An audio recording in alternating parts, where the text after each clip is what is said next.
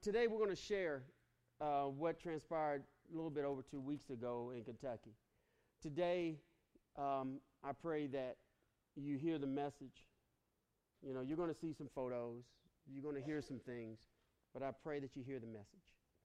I pray that you grasp it and you understand. For those of you that may not be able to tell, your pastor is different since he's been gone and he's back. And we have Guatemala that have, the members from Guatemala have gone and come back, and it's, it's, it's different. It's eye opening, it's humbling. So I need to click twice, right? So that's pretty, but I needed to do the other thing. There we go. So I want to talk to you about t- today, um, Blackey, Kentucky. And some of the photos you've seen, I'm not on Facebook, so y'all humor me, please. Um, but I want you to see, and I want you to hear, and I want you to just listen, okay, to what God has to say. Um, you can take your Bibles. Now, I did click. There you go. You can take your Bibles and turn to Matthew chapter 24 and verse 14. Matthew chapter 24 and verse 14. And there's some other scriptures we're going to be reading today, too.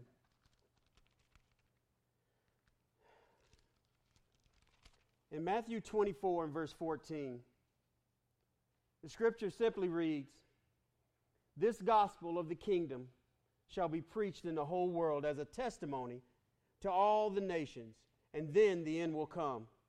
And I have up here a note the one final goal of this entire mission is the preaching of the gospel. Whether we realize it or not, whether you realize it or not, all of you that, that gave, all of you that, that committed to go, that committed to give, that committed to pray, there was one mission, okay? Not everybody was thinking about it on the way up. I can't say 100%. I wasn't in every vehicle. But I can tell you that the purpose and the goal was the gospel of Jesus Christ. That's it. Okay? Some of us might have been going, maybe even myself, going to probably get a feel good and, and, and think, hey, I'm going to do this and all this other stuff. And then you go. And, you, and you're looking at someone who's been on mission before. Okay? No, I've not, I've not been to Uganda. I haven't been to Guatemala. haven't been to Haiti. I've done local missions before and, and, and, and they've affected you and they change you. But God realized something else different this time in my life. And the only direction that I have is to come back and try to help you understand where we are as the body of Christ, where we are in our, in our work for the kingdom. So, the one final goal, once again, let's read Matthew 24 and 14 again. This gospel of the kingdom shall be preached in the whole world as a testimony to all the nations, and then the end will come. I want to tell you right now, we spent some time evangelizing while we were up there. And do you know there's people out there in these United States that have never heard the gospel of Jesus Christ? There's faces that we looked at and you'll see later on. There's faces that we looked at where they looked at you and, like, what are you talking about? They had no clue. That tells us where we're failing as a people. So, what happened? Let's talk about the preparation. We had the coming together of seven churches. And anyone who went to Kentucky, if you see where I'm wrong in any of this, holler at me, but this is how I saw it. We had Moody first. We had Macedonia number one. We had Pell City first. And how many of y'all know we have two Macedonians in our St. Clair County Association? Number one and number two. Right, okay. We had number one go with us. Pell City First Baptist, Ashville First, Steele, Riverside, and Sulphur Springs.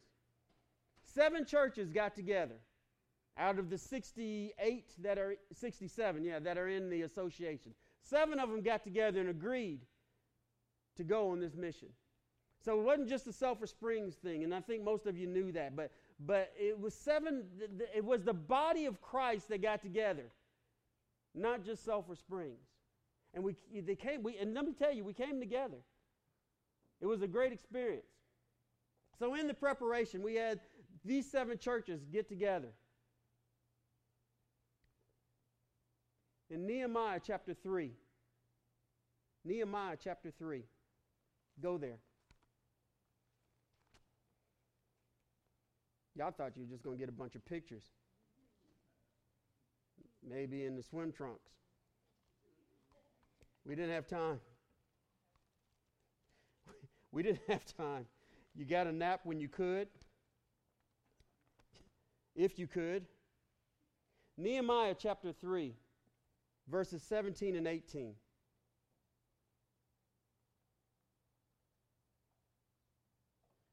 After him, the Levites carry out repairs under Rehum, the son of Bani.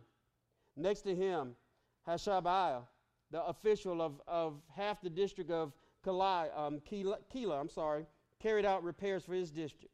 After him, their brothers carried out repairs under Bavai and the son of Henadad, official of another half of the district, uh, uh of the other half of the district of Keilah. Kila, I'm sorry. And what, what I, why I have that scripture up here, I want you to understand that the people in Nehemiah had a mindset to do the work of God. And we did the same thing. And these specific people, you don't hear much about these names. You probably don't even hear this preached much. But there were people that were out there doing things. There were people that were out there putting their hands on things just for the preparation to go on the mission. Many of you in here, how many of you were reached out to by the mission committee to be on a prayer team? Raise your hand. There we go. There's some more in here. There's some more. Maybe you're not here. But we had prayer teams, okay, that were praying for the mission before we even set out. We had items collected. I'm not going to ask everyone who, who donated because a lot of you did. You guys filled up the room. A lot of people that aren't even here filled up this room, brought what they could. Okay? That's what the children of Israel were doing in preparation of building the wall, in preparation of restoring the gates. In preparation, there were things done before we even set out. Some of you gave money.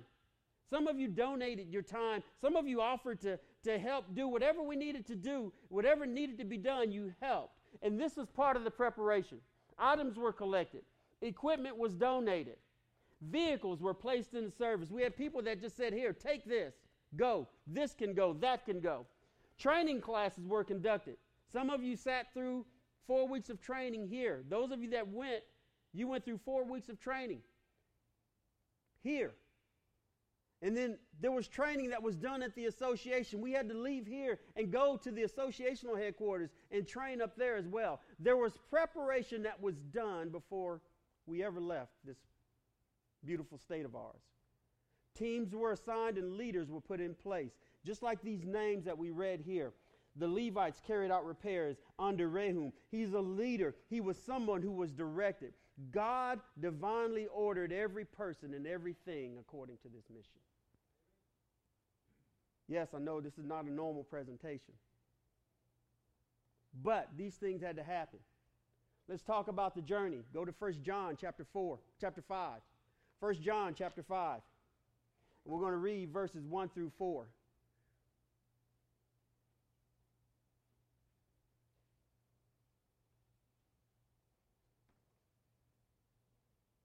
First John chapter 5, starting in verse 1. Whoever believes that Jesus is the Christ is born of God, and whoever loves the Father loves the child born of him.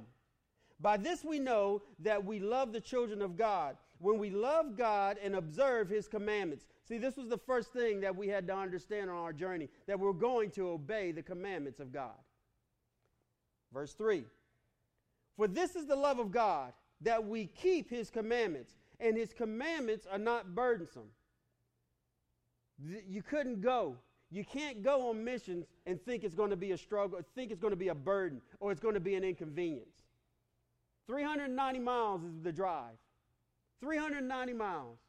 Stopping for fuel, stopping to feed people, stopping to fix vehicles, stopping to do these things is not a burden. Even though it may be inconvenient, it is never a burden. Look at verse 4.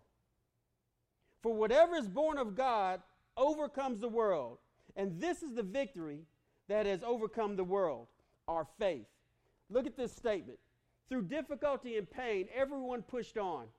15 vehicles, roughly, carrying people, supplies, and equipment. The plan of God was realized.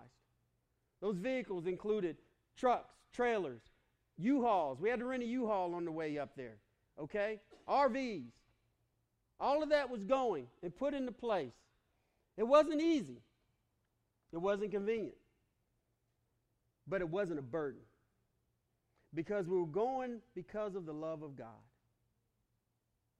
We were going because of the love of God. So on this journey, this next screen, there we are. Boom.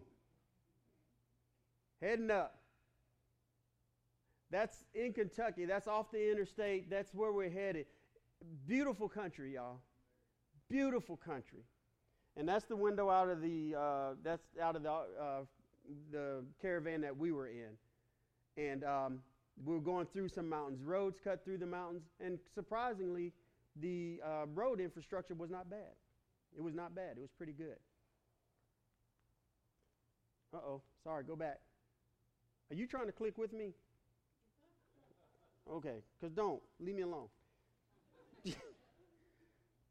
this is actually when we were heading out. This was just a foggy morning, and Bonnie got this picture as we hit one of the intersections. In the foreground, in the background, rather, you can see some homes and things like that over there. We didn't get a lot of personal close up shots of a lot of the homes, and one reason is, is because you want to respect their privacy and, and, things like that. You don't want anyone showing up at your house taking, I don't care if you're here to help me or not, don't go taking pictures of my, you know, what's in my drawers and all that other stuff, okay? So the journey, this is part of it. It was beautiful all the time like that. The fog in the morning, very beautiful. Kind of set the tone. It kind of helped you get into the mind of, I'm here for one mission. And I'm not here to serve me or anyone else, but I'm here to serve others. It really did set the pace. And when, I'm going to go back to the other slide here for a moment. This thing is real slow. Take me back a slide. There we go. When you're going up the road like that and you're looking and you're seeing all of that right there, your mindset starts changing. Okay? And your purpose starts changing. What? What'd I do? Okay. Anyway. Click. Oh, the clicker isn't working. Well, thanks for telling me that. The clicker isn't working. I mean, okay, it's not working. I'll tell you when to advance. I, obviously, it's not working because when I push click, it doesn't click. Okay. So you see, you're getting your mind set for what's to go. Now go ahead and uh, advance, please. Advance. So we get to the campus. As you can see, this is just one, one picture. You can see the hills. This is the campus. This is a very old campus. It's been around for over 100 years, right? Right at 100 years. Uh, this is one picture right next to the gym. And then you see this white building here. That's the dining hall. And then to the left, uh, that, that bus that's sitting there, that's the Ashville First Baptist bus. That's where all the youth came in. And then that dorm that's next to that bus, that's where the, uh, the girls stayed. Over here to the right, you have stables and uh, a barn. Okay, go ahead. That's another view of it, of the campus.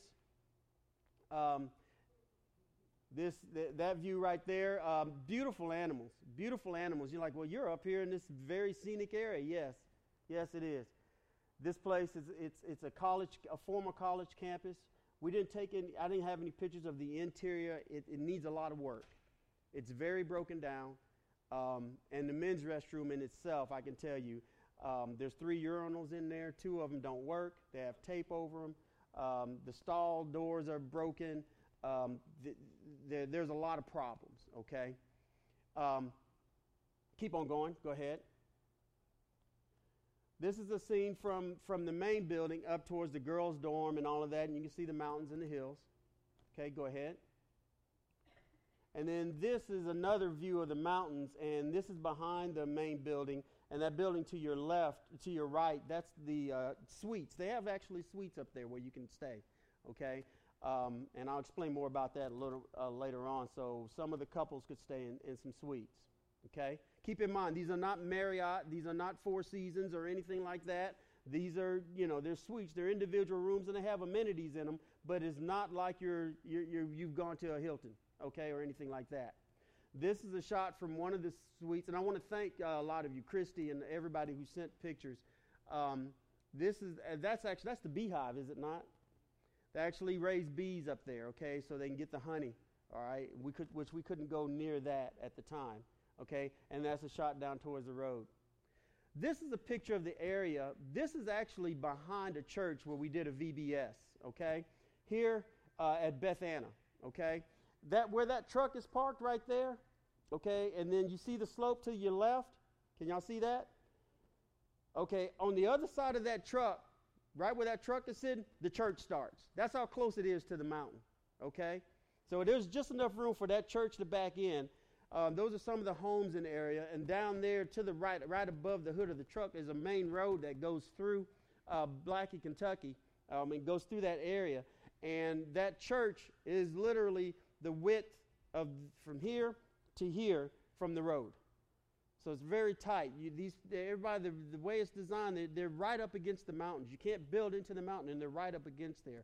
And in this area here, Christy had found some interesting artifacts. She went in and she found some fossils just laying there um, outside the road. There's a seam of coal in there as well. Okay, go ahead. This is just, Christy, you took this one where? Mm-hmm.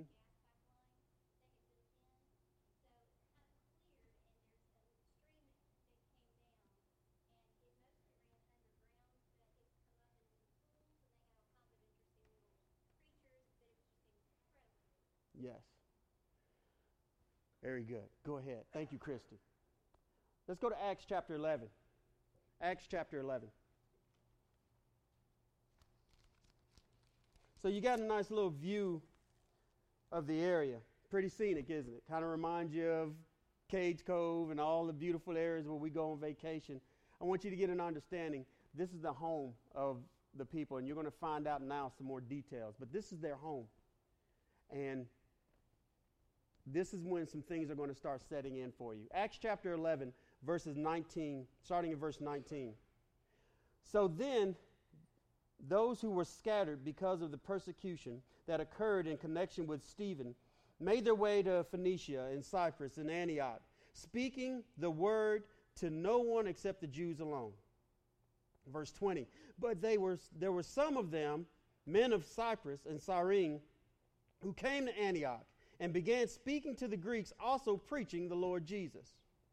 And the hand of the Lord was with them, and a large number who believed turned to the Lord. The news about them reached the ears of the church at Jerusalem, and they sent Barnabas off to Antioch.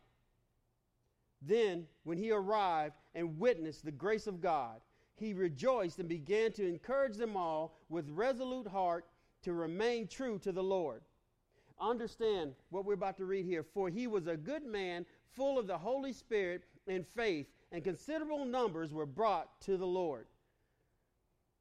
Barnabas wasn't prepared for what he saw when he got there. But when he saw it, guess what he did? He went to work and he encouraged them to do the same. And his work was the encouragement, was the encouragement, was encouragement. And that's what we started getting. We got to a point where the work had to start the work had to stop. We saw the scene where we had to drive up. We stopped. Uh, your caravan stopped at what? Chick fil A or Hardee's or wherever you stopped. We prepared food and we stopped at a rest stop and had a time of, of, of just fellowship and, and things like that. But now we're going to talk about the work. Go ahead. Here's what happened. We conducted two VBS sessions, one on campus, one off campus. There was off campus construction that was going on in the area, and I'll tell you more about that. There was on campus construction that was going on.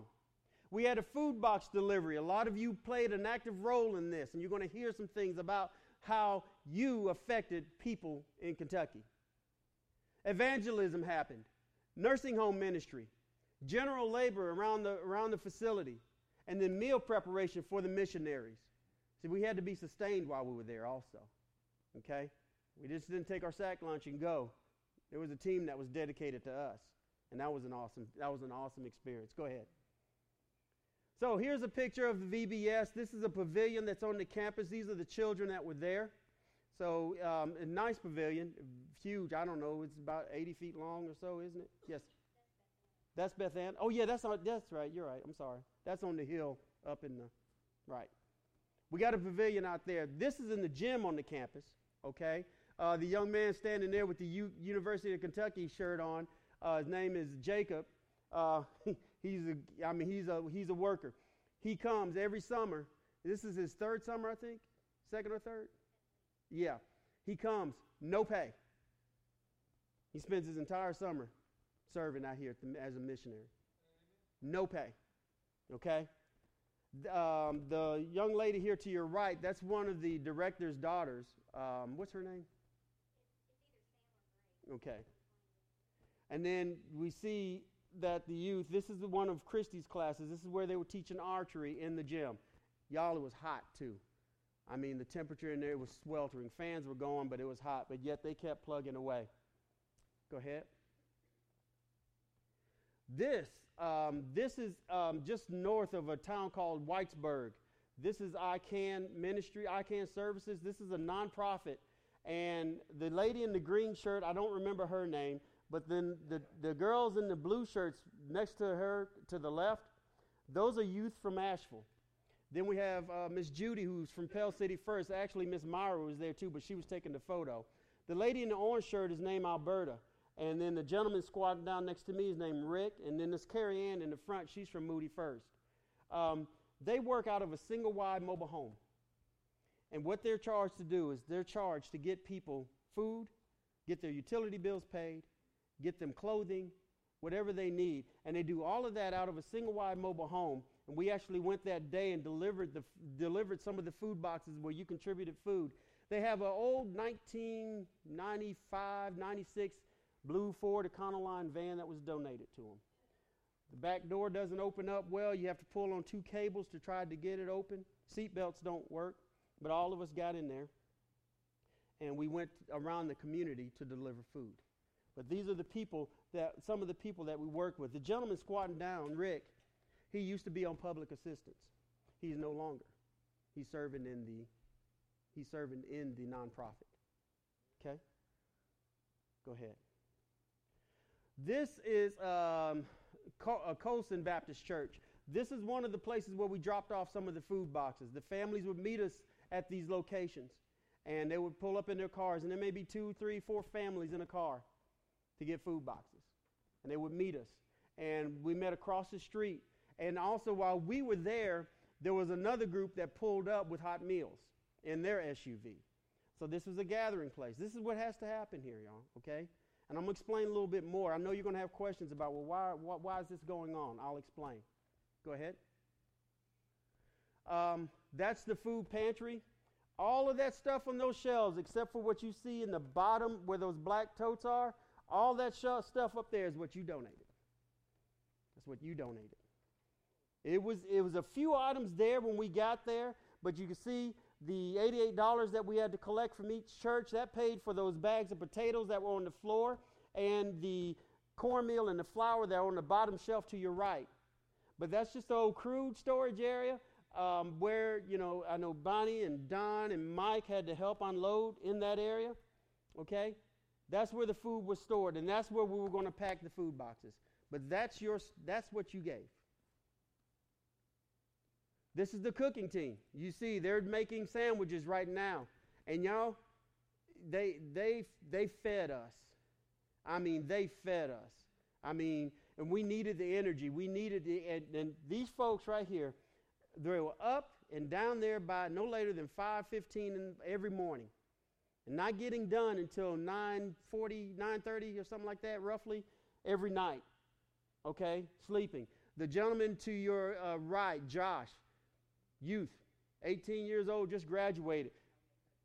He hadn't graduated. He's going to graduate, and he's going to seminary because uh, he had to leave here and go to a uh, debate or something, a conference. F- on fire for God. Guess what he did? He worked in the kitchen with the ladies. He didn't care. And I mean, sweetest guy, just the blessing. So, um, and then you see, there you go. Yeah, we were well represented in that kitchen. Of course, I'm used to my wife's cooking, so as y'all can tell.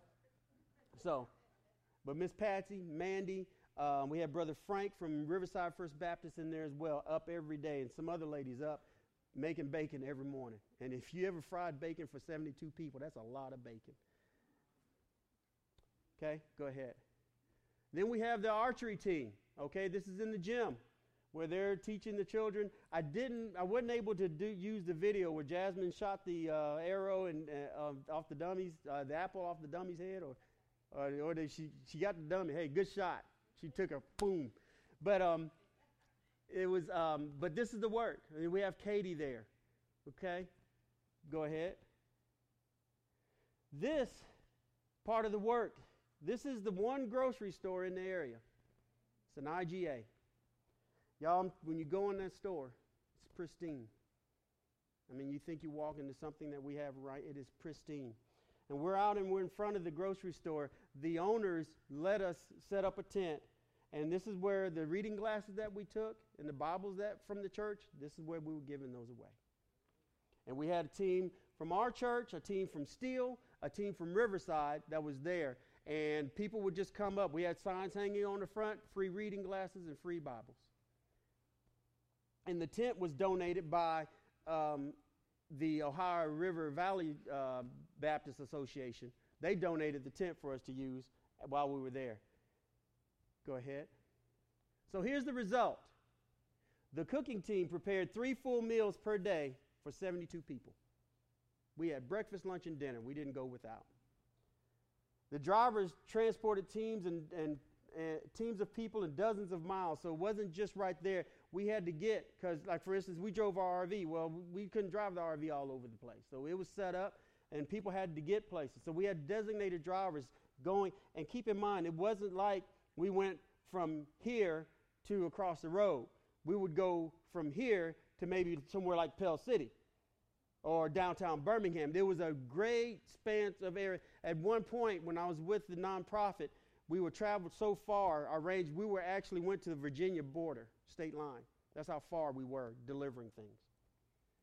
Um, the food ministry collected, assembled, and delivered 84 food boxes for 84 families with a month of staples while sharing the gospel. Remember, our number was 66. God multiplied it when we got up there. Y'all just don't you. Uh, we kept it kept multiplying. I'm going to share something with you about the food boxes. As we were building those food boxes, we had everything lined up, and we had signs up there that said, okay, one per box, four per box, or whatever. And the youth from Ashville and, and some, uh, and some of our youth, they got up there, and um, we just would, they were sliding about no conveyor system. We were sliding the boxes around on the ground, loading them up, and they were loading those boxes up. And we got to a stopping point. Everyone go on break. We're going to do another count. We got to, we got to our 66 and we stopped. They said, wait a minute. No, we got to 60. We said, wait a minute. We can do 20 more boxes. We didn't take that much up there. So guess what happened? Called the crew back in, started filling the boxes some more. We got those 20 done. Okay? All right, everybody take a break. Let's go assess again. Wait a minute. We could do some more boxes. We ended up actually did 88 boxes, but only 84 got distributed because some others had to pick them up later. Do you know he started multiplying the stuff as we were going? It was, y'all, it was God. I'm telling you, He was multiplying. And folks were going, and we had those 84 boxes loaded within about an hour and a half. We had them loaded. Now, Mike and Don had gone with us up there. They had gone with us up there, and we had unloaded the trailer, and it was hot that day. I mean, it was passing out. Praise God for Don Minion just being positive and praying because I was hot and sweating, and I wasn't for no encouragement right now. We just drove 11 hours, and but he kept praying. We kept, you know, we, we were just doing things. You know, he just kept encouraging us. And we ended up offloading all of this food, and, and it, was, it was a God thing. It was a God thing. You wouldn't have thought that stuff that you saw in that picture would have filled 84 boxes or 88 boxes, but it did. This is the most important thing. The VBS teams conducted two VBSs in archery, archery ministries, with six children getting saved. Six children got saved at VBS. Y'all, all worth it. You going and buy, all worth it for those six. You hear what I'm saying? Six children got saved. And what was, what was ideal about it, the same day we were down at the IGA, the same day we were down at the IGA uh, witnessing and evangelizing and passing out Bibles and reading glasses was the same day that them six children were back at the campus getting saved. Hey, nobody got saved at the IGA, but God was working up, up, up at another place, saving children. Well, all we did, hey, seed planters. It wasn't for us to save them. It was for us to tell them. And God was telling them up there. Awesome. Go ahead to the next one. The result the nursing home team delivered blankets, hats, and scarves. All you that crocheted and donated and bought. They would, not only did they go to the nursing home team, but they went to the food boxes too. And I'm going to explain more about that. To scores of residents at Whitesburg and in homes in, black, in the Blackey community. Look at this. Three seniors got saved from the nursing home ministry. Praise God.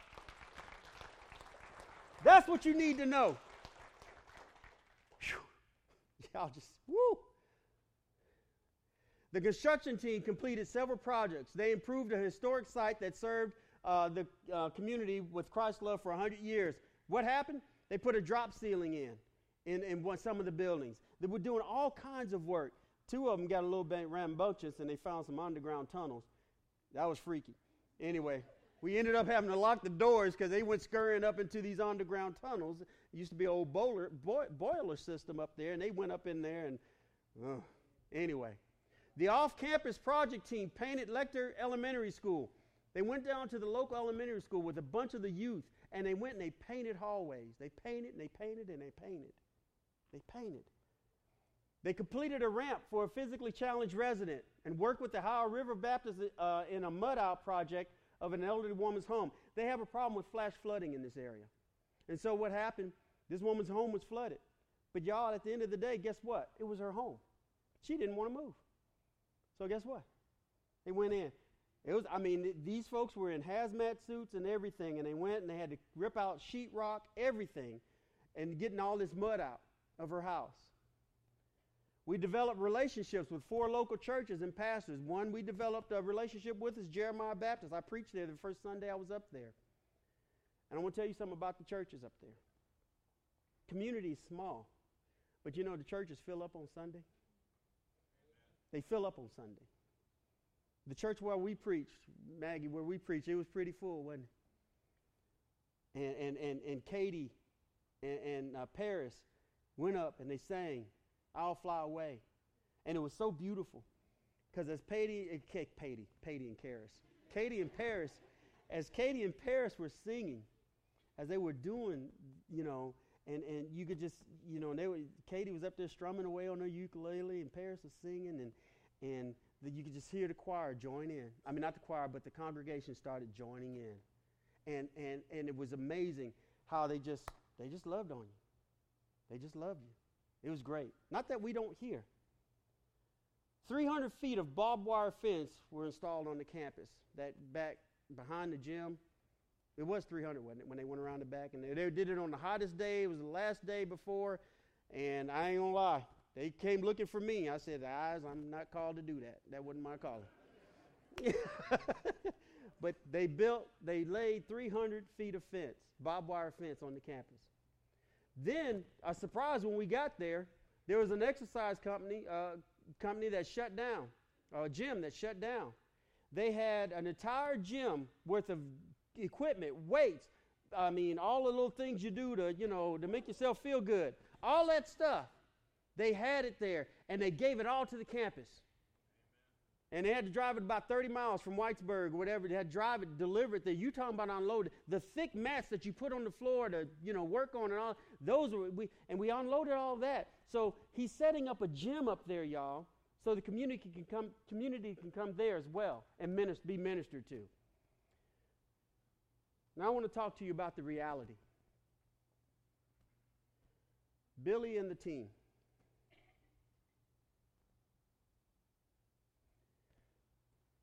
When we were delivering food boxes, Miss Alberta, the lady in the orange, she said, um, We got to go give Billy a food box. I said, Okay, we'll go give Billy a food box.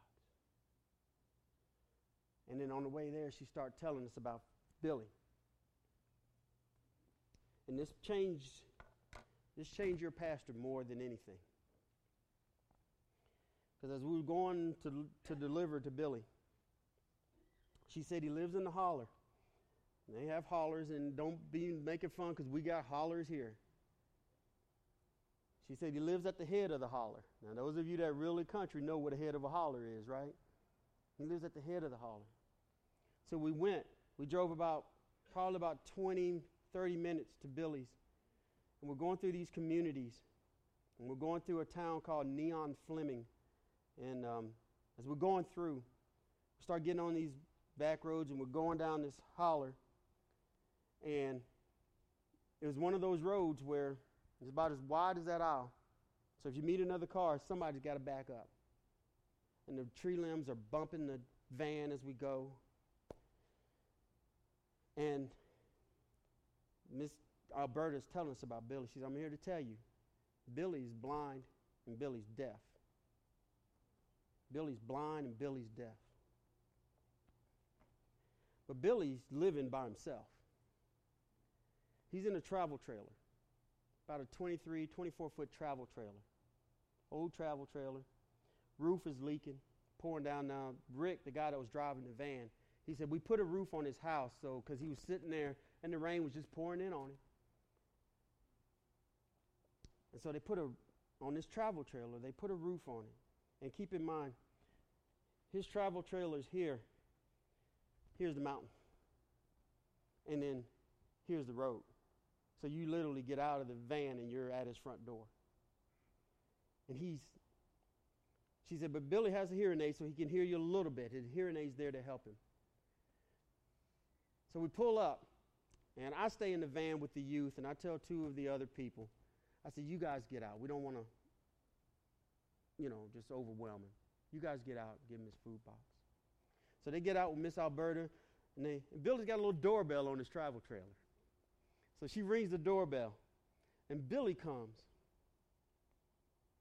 And this is where I want you to stop pitying Billy. Billy comes, Hey, everybody! How are y'all doing? Billy's blind and Billy's deaf.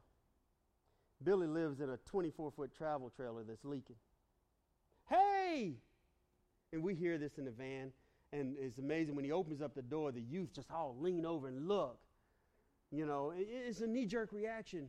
And I didn't say anything, and two of our team members are there, and we're talking, and Miss Alberta's talking to him, finding out how he's doing, and we said, Well, Billy, we brought you something. And now I want to explain the food box that you donated to. The food box. It had, last year, the food box had how many items in it, Miss Patsy? About six items in this food box. This year, God said, No, you're representing me. We're going to do it better. So, all that you gave peanut butter, jelly, crackers, cereal, canned goods, um, flour, potatoes, all of this stuff. I mean, it was this box was packed, and each box probably weighed about 40 pounds. Macaroni and cheese, tuna, all of this stuff, spam, beef stew, spaghetti uh, sauce, pa- pasta, all of this was in this box. Month's worth of staples. That's a month. That one box carried a month's worth of food for Billy. And Billy, once we got the box open, Billy lives by himself. Okay, keep this in mind. Blind. I mean, completely blind. Not, you know, that he could, he's completely blind, partially deaf. He's, he's got enough hearing where the hearing aid helps him. But if he, without the hearing aid,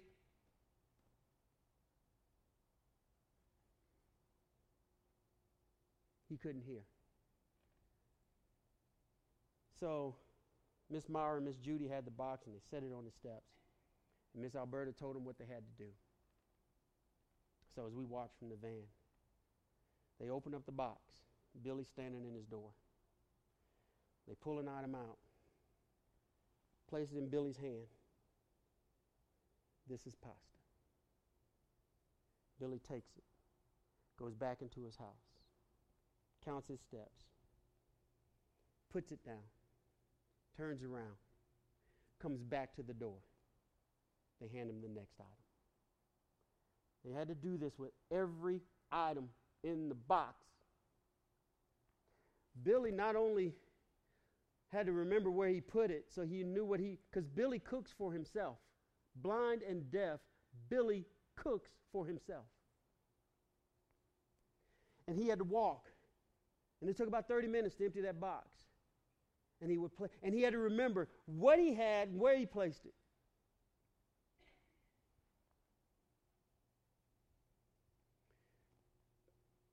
When Billy, when we got done, the van was quiet. I was quiet. Alberta and the team were talking a little bit. Billy wants to live on his own because he knows he's still capable of doing something. If a man that's blind and deaf can remember where he set a can of tuna down so he'll know to eat the right thing, y'all, we ain't got no issues. You hear me? So as we were leaving, Rick shows me a little building next to Billy's trailer. He said, You know what that is? I said, Yeah, it looks like y'all built something. You added something to it. He said, No, we didn't add.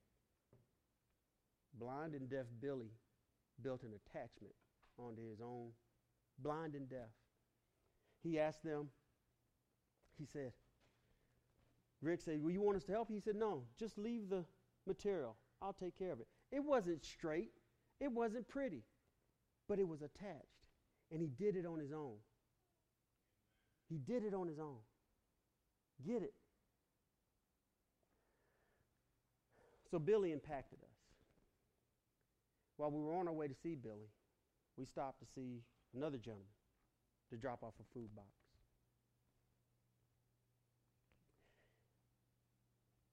We pull up. He's in such a tight place that the van had to back up three times to get down his road. And we pull up, and there's this about a 60, 65 foot mobile home leaning at about an angle like this. We're looking. Windows not on it, doors not on it. We pull up. We didn't go to the mobile home. See, the mobile home that's leaning like this was holding up the building that the gentleman was living in. We pull up to the front of his building. Y'all familiar with those walk in freezers in restaurants? You know, the big stainless door? That was the front part of his house. He had a freezer door that he walked in. He wasn't at home. Somebody had to come get him. He's on oxygen. His, his, his home, his shed that he lived in, Imagine from about right here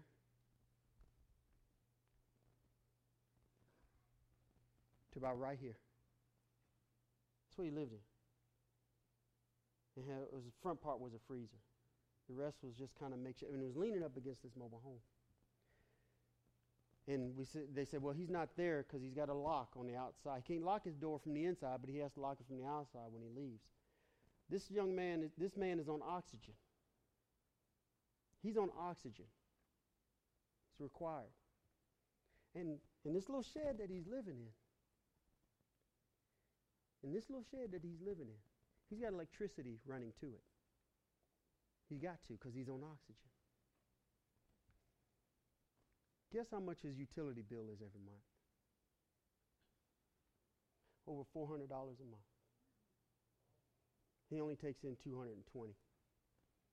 So every day, these people that I'm working with, they have to get his money for his utilities because he's got to have oxygen.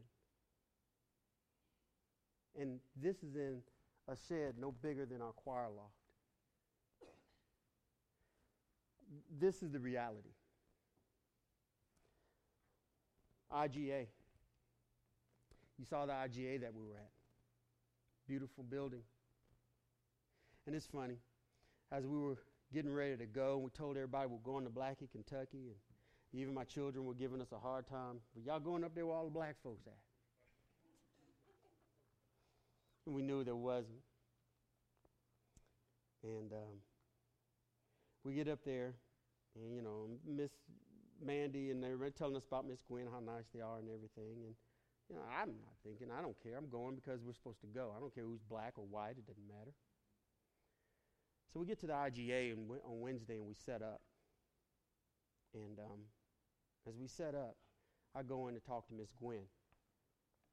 Well, Miss Gwen's a black lady. Matter of fact, Miss Gwen's the only black resident in the community. Her and her husband, Arthur. And you walk in the store, and I'm telling you, you know, I, the place, the area is, is struggling. It's destitute. We're going to talk about waste in a minute. It's bad.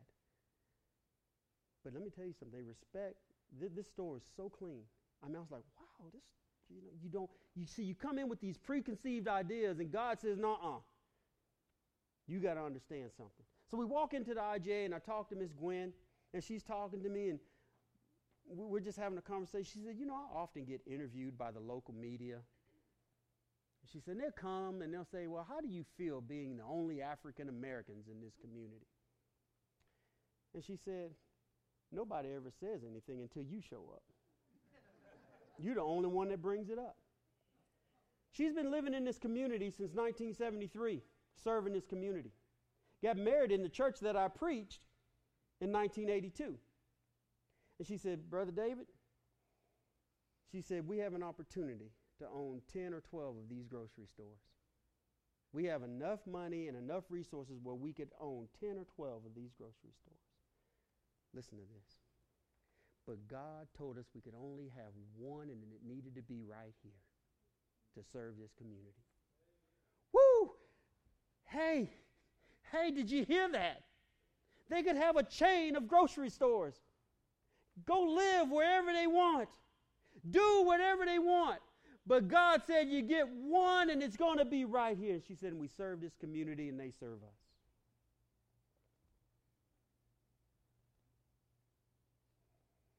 while we were out there and it was hot, we look up and one of their team members came out. And he had a bowl, a nice little plastic container full of watermelon cut up. He said, Here, we thought you might need this. It's hot. And gave us fresh cut up watermelon. It was good, too. The housing. I've already explained to you two homes. Well, in this area, in this region, not necessarily in Blackey, they have government housing. And Billy don't want to live there. Nobody else wants to live there. Want to know why? Because they, they want to do it on their own. You're not going to go up there and see a bunch of people laying around not wanting to work. This, there's a heavy drug problem. But circumstances beyond their control got them here, and these are their homes. So housing is not perfect. The conditions, when we were out knocking on doors for VBS at Jeremiah Baptist, you count on garbage being picked up every Monday. They may not, they don't have garbage pickup. They have these bins that they, and they try, the people, they try to keep it cleaned up.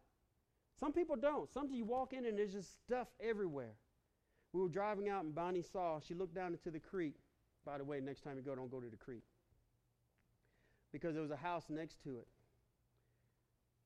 And the garbage was next to the creek, and then there was waste going down into the creek.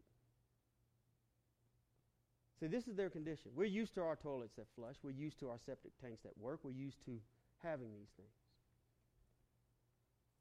But this is the reality of where they are. Next, I'm about done. God's about done. So you hear all this and you wonder what's next. Well, let's talk about the future. Paul, Maggie, and myself sat down and met. We discussed with Paul, the director up there, with creating one whole lower level. And I want you thinking about this, all of you, because you, you didn't go this time, or maybe you couldn't, or you helped, or you, you know, whatever. You maybe you want to medical. Well, we're going to start working on a plan, and I'm going to help him. Maggie's going to help him to make the lower level of their main building a medical field, a medical where they can come in and get dental care, basic doctor care, and I think it was eye, eye care. There's right now sewing. He's got an entire room. All you ladies that sew, there's a perfect mission up there for you right now. There's tons of material up there that needs to be sewn together for quilts to give to the people when they're cold you have an opportunity to go. And all you got to do is go and sit up there and sew your life away. And then probably teach someone else to sew so that they can, learn because they'll want to learn. Construction. Jack Washington, Connie Washington, myself, and Bonnie are going up on the 20th of July. Taking Jack because I want him to get a view of what's going on up there. And then also so he can help Brother Paul with some construction needs. We're going to just go that three days so we can assess what's going on. So we're going up there on the 20th. We leave two weeks from this past Friday. We, we go. So I won't be here that Sunday. Actually, Brother Jimmy is going to be preaching that Sunday. And then the local needs. I wasn't able to get the video going on it either. They have a drug problem. But the man I was on outreach with that Wednesday, he gave me a disc while we were out there. We went by to see a lady, and her son's on drugs. Her son's on drugs and in jail. We went to have prayer with her. And he, but before we went, he said, David, I want you to take this home and I want you to pray over it. I want you to watch it. On this disc, there is a device that they've created in this little area that helps non narcotically, no narcotics at all, helps them get off drugs.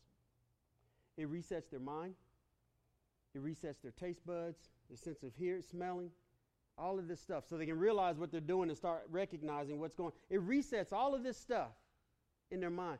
It's not narcotic, and they've proven that it works.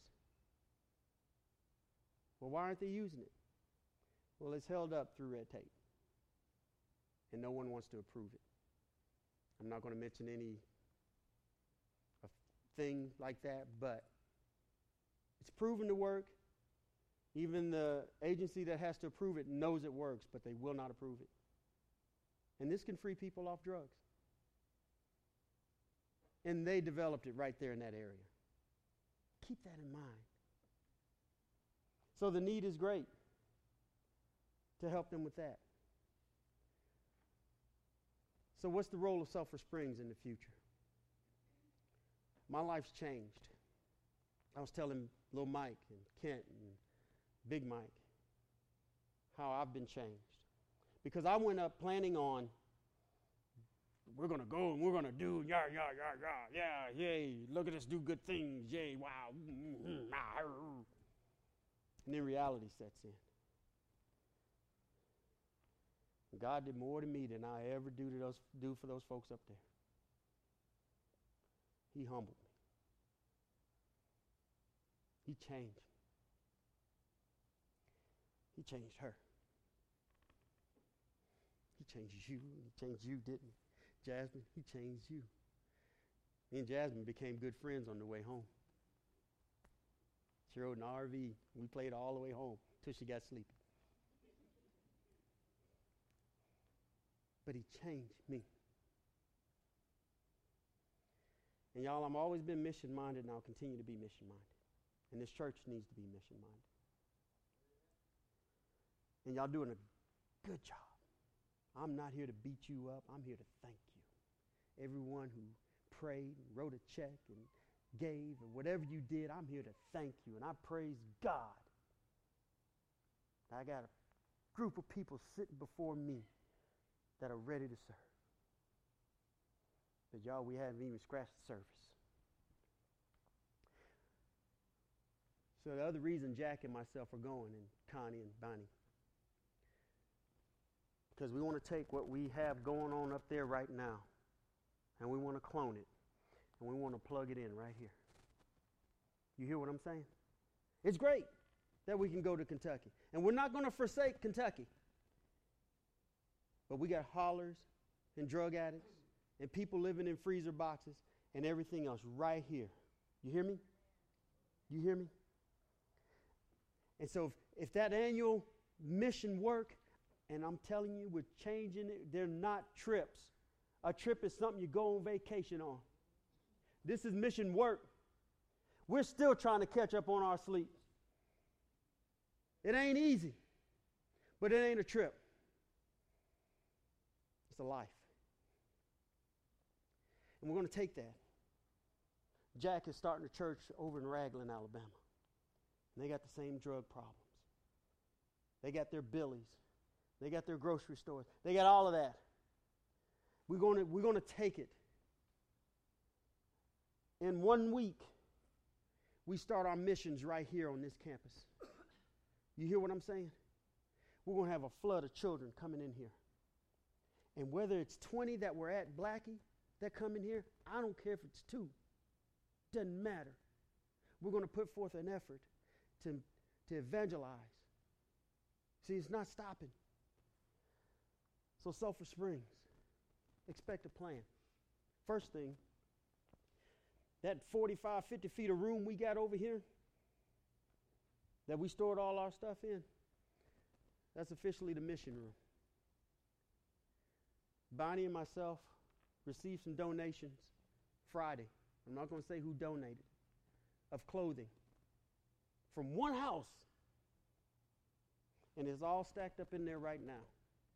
And I sent Brother Paul a message. I said, Can you use this stuff? He said, Yes. We're going to put it in the Explorer and take it up there on the 20th. Clothing, coats, pants, shoes, they're going. They're going.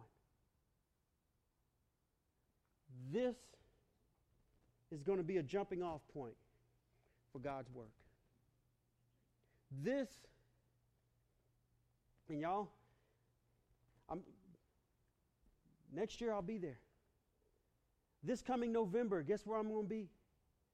I'm going to be in Atlanta, helping them pack shoe boxes, helping them ship them off. I'm going to tell you why. I'm not just talking about me, but if I don't lead it as the pastor, how do you know how to follow? You hear me? So it ain't about me, but I got to start. I got to be willing to turn the key on in the vehicle and go. I got to be willing. And you know what? I told Brother Kent and Brother Mike this morning. Remember that sermon I preached on time a few weeks ago? Boy, did I realize how much that sermon was for me. Because my vacation time is not mine. This time to preach, it is not mine, it's God's. Y'all have been changed. I'm not, I wasn't lost. But I know, I know, I know.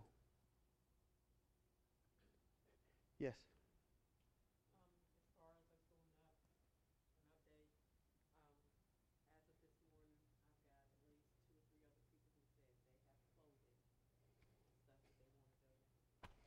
Don, we're going to need the trailer, buddy.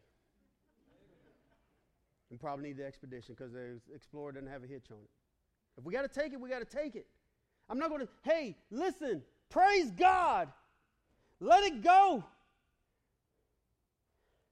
Y'all, I'm not throwing it. I've got about 33 of these. Y'all seen them all different kinds. This is the second time since I've been back from Kentucky I've worn a watch. It's not that important. It's not that important. Am I going to hell because I collect watches? No. But God put it in perspective. He put it in perspective. Two days after we got back, we loaded up a family in the RV. Miss Patsy, what do you call the RV now? What is it? Sulphur Springs Community, what do you call it? Something community bus. She labeled. She took RV and renamed it because it's not ours. And we took a family down to Columbus, Georgia to go and do God's work. Reminds you of Acts chapter 4. Nothing was mine. Nothing belonged to Ananias. Nothing belonged to Sapphira. So listen. We're going to rip the music ministry sign off that door back there. We're going to put out their mission ministry. And we're going to start packing that room. Now, if we got to have a church vote, we'll vote on it Monday. But you're going to start packing that room, getting it ready for what we're going to do, not only in Kentucky, but what's going to happen right here. We got Jennifer Monday every Friday feeding I don't know how many families. Time for us to get off our laurels. A hundred percent, get this, a hundred percent of the children in Blackey, Kentucky get free lunch. They don't even have enough to pay for a lunch.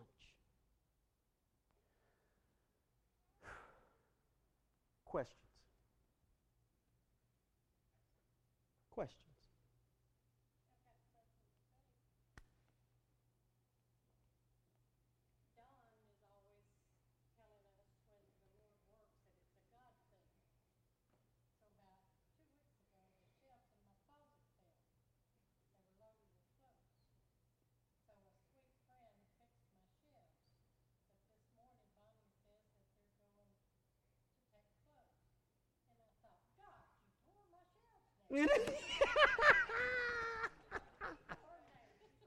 He got your attention, didn't he? See how it starts? Y'all, I'm not trying to be some kind of drama. It ain't even about that. Y'all have to understand. And y'all know me long enough now. When God changes me, and I'll admit, hey, I'm not saying we've been going down the wrong path, but He's turned up the intensity. So, guess what's next for you? The intensity. Not everybody can go. Not everybody can go. And those of you that couldn't go, guess what you did? You prayed and you gave. Praise God. And those of you that could go, man, you went. And we had a situation, didn't we? Before, and we literally had a come to Jesus meeting up there, did we not? The first few days up there, we were all just kind of out of order. We were working in cliques, not working together. Not even, you know, not even working in separate teams, this church and that church. Woo! But Miss Patsy, didn't the Spirit of God get on us? The Spirit of God called everybody into one room. And he closed the door just like he shut Noah up in there. And he went loose with a switch. And he got hold of every, he, as, a, as Bonnie's grandmama used to say, he striped everybody's legs. We walked out of there crying. We walked out of there convicted. But more importantly, we walked out of there with a mind for Christ. And then you know what happened? The next day, that's when the salvation started. He got us on track. He's going to get us on track. His work is not going to be burdensome. Hey, the gospel's going to be preached. We're going to preach it uh, not only in Kentucky, but over here in Ragland, over here, whatever community you got going on over here. We're going to be out. That kitchen that's sitting in there right now, hey, it's going to be more than just warming up cupcakes and cookies for the teas. Let me tell you what it's going to do. It's going to start making hot meals and sending it out the door. That's what it's going to do. And this ain't something that's just going to last a little while. Jesus Christ, my Lord and Savior, has put a fire under me. And if you ain't ready, I'm telling you right now, fire's going to burn so hot, people going to show up and say, What in the world is burning over here? It's going to be Christy Montgomery. She's on fire, walking out of here. Poof, just spontaneous combustion going on. Sam Grace, poof, she's just going to walk out and blow up. Boom, there we go. That's what's going to happen. Walking around, little torches walking around, a bunch of little Richard Pryors running around in here. Some of y'all ain't old enough to remember that. So, any other questions or comments?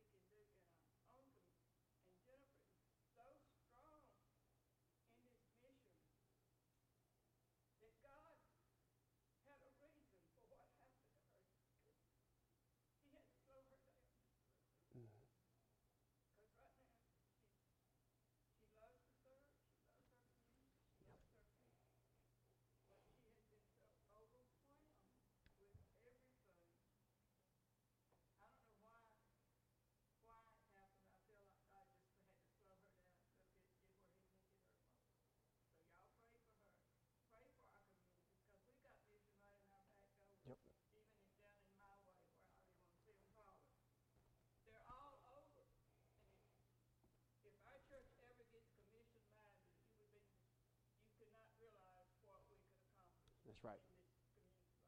That's right.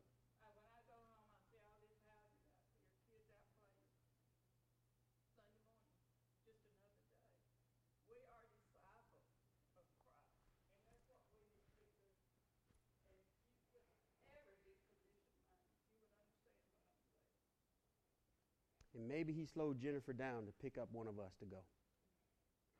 Maybe.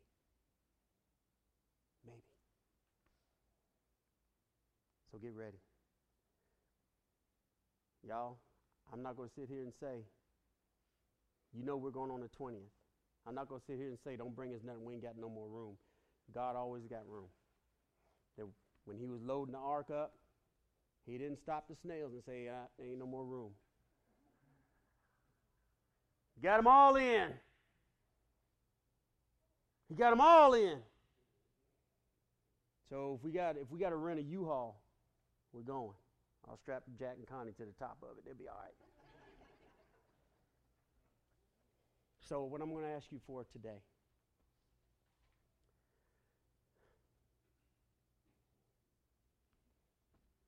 is I'm going to ask that we pray. I'm going to ask. And Brother Don, I'm putting you on the spot. But I need you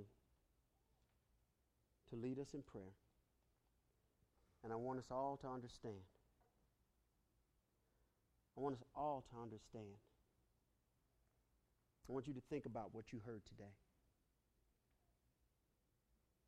And the next time your problems creep up, the next time you want to get into yourself, I want you to close your eyes. I want you to get something out of the cabinet. And I want you to put it somewhere with your eyes closed and try to remember what you did with it. Try to remember what it is. Okay?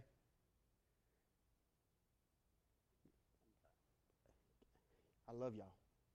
But y'all are spiritually strong enough and aware of where we should be. Our dramas and issues of the past need to be that. And our future needs to be the kingdom of Christ. Brother Don, will you please come forward? I'm not going to make anyone get in the altar. I'm going to ask if you want to. You can. And then when we get done praying, we're done. We have a leadership meeting and we have a VBS meeting today at 3. When we get done, we're done. So if you want, you can come. If not, it's up to you.